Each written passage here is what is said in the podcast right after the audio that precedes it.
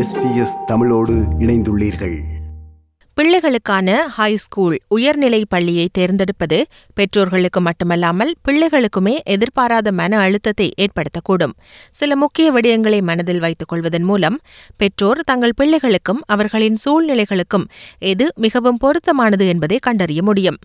Secondary அல்லது ஹைஸ்கூலை தேர்ந்தெடுக்கும் நேரம் வரும்போது எதை தெரிவு செய்வது என்ற குழப்பம் உட்பட பல விடயங்கள் காரணமாக குடும்பங்களுக்கு மிகுந்த மன அழுத்தம் ஏற்படக்கூடும் என்கிறார் ரேசிங் சில்ட்ரன் நெட்வொர்க்கின் நிர்வாகி டிரெக் மேக்கோமேக் The reason it can be stressful is because there's a number of things that they might want to consider. For example, how schools match their practical needs, how schools match their personal values and preferences, and how schools match their hopes around academic achievement for their child.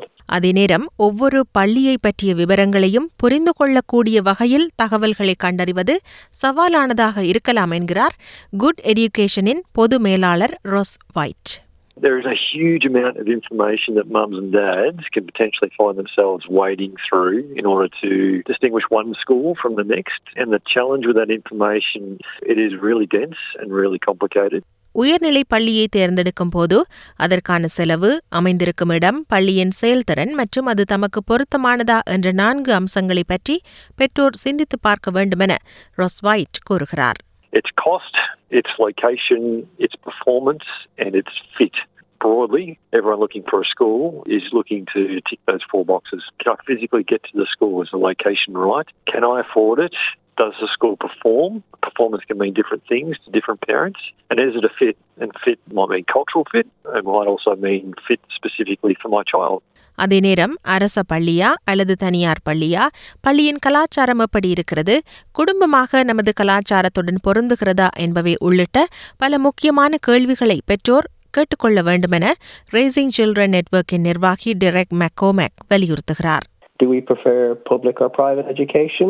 What does the culture of the school feel like? Does it match our culture as a family? For example, the emphasis on academic achievement, the uniform policy, is there a compulsory sport or weekend activities?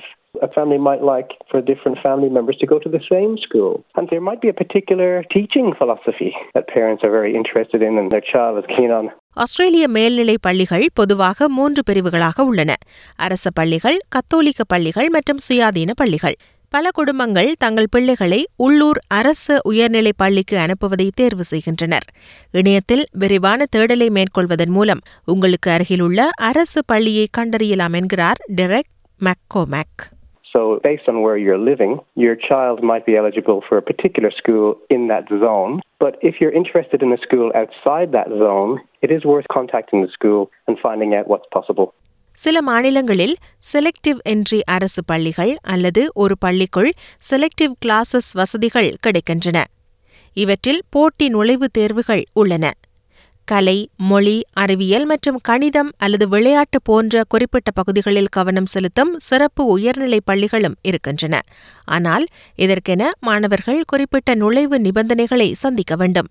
அரசு மற்றும் சுயாதீன special needs பள்ளிகள் விசேட தேவையுடைய மாணவர்களுக்கு உதவுகின்றன. சுயாதீன பள்ளிகள் கத்தோலிக்க பள்ளிகளை விட அதிக கட்டணம் வசூலிக்கின்றன. அதே நேரம் பள்ளிகளுக்கு இடையே செலவுகள் மாறுபடும். ஆனால் அரசு பள்ளிகள் தன்னார்வ பங்களிப்புகளை கோருகின்றன. ஆஸ்திரேலியன் ஸ்கூல்ஸ் டிரெக்டரி மற்றும் மை ஸ்கூல் இணையதளம் போன்றவை ஆஸ்திரேலிய பள்ளிகளை அதன் வகை அமைவிடம் போன்ற தேடல் அளவுகோல்களின்படி பட்டியலிடுகின்றன. மேலும் கல்வி மற்றும் செயல்திறன் பற்றிய தரவையும் இங்கே காணலாம். தமது குழுவின் குட் ஸ்கூல்ஸ் கைட் கூடுதல் தகவல்களை எளிய ஆங்கிலத்தில் வழங்குகிறது என்கிறார் குட் எஜுகேஷனின் பொது மேலாளர் Ross White. Any school that's open to normal standard enrolment is presented on the Good Schools Guide website, and every school has the opportunity to curate their own profile so that they can add things like extracurricular activities or additional information about their campuses that you won't get anywhere else பள்ளியின் கல்வித் தரத்துடன் சேர்த்து அந்த பள்ளி என்ன வகையான கலை நிகழ்ச்சிகளை வழங்குகிறது விளையாட்டில் எந்தளவு கவனம் செலுத்துகிறது போன்றவற்றையும் சீர்தூக்கி பார்ப்பது அவசியம் என ரேசிங் சில்ட்ரன் நெட்வொர்க்கின் நிர்வாகி டெரெக் மெக்கோமேக் வலியுறுத்துகிறார். For example, what kind of arts program it offers, what kind of focus there is on sport, what kind of extracurricular activities are offered by the school. And then going back to values and culture, a parent might realize that a school has a particular culture about it in terms of how students express themselves and what they can connect with. And it seems to fit nicely with their child. பள்ளிகளுக்கான enrolment dates சேர்க்கை தேதி எப்போது என்பதை தெரிந்து கொள்வது எந்த நாளுக்கிடையில் உங்கள் பிள்ளைக்கான பள்ளியை கண்டறிய வேண்டுமென்ற காலக்கெடுவை பெற்றோருக்கு வழங்குகிறது.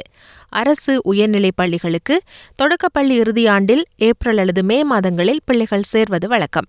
அரசு சாராத உயர்நிலைப் பள்ளிகள் பெரும்பாலும் நீண்ட காத்திருப்பு பட்டியலை கொண்டிருக்கும். எனவே நீங்கள் சேர்க்கை செயல்முறையை மிகவும் முன்னதாகவே தொடங்க வேண்டும். பள்ளிகளுக்கிடையே தேதிகளும் நடைமுறைகளும் மாறுபடும். என்ரோல்மெண்ட் டேட்ஸ் குறித்த தகவல்களை பள்ளிகளிலிருந்து நேரடியாக பெறுவது சிறந்தது என பரிந்துரைக்கிறார். மெல்பனைச் சேர்ந்த ஒரு தாயாரான ஆலின். We went to an open day for my son's high school, and that's where we made our decision and picked up the enrolment forms that way. But you can also go onto the website of each school and fill out an enrolment form that way. விருப்பம் பகிர்வு கருத்து பதிவு like share comment SBS தமிழின் Facebook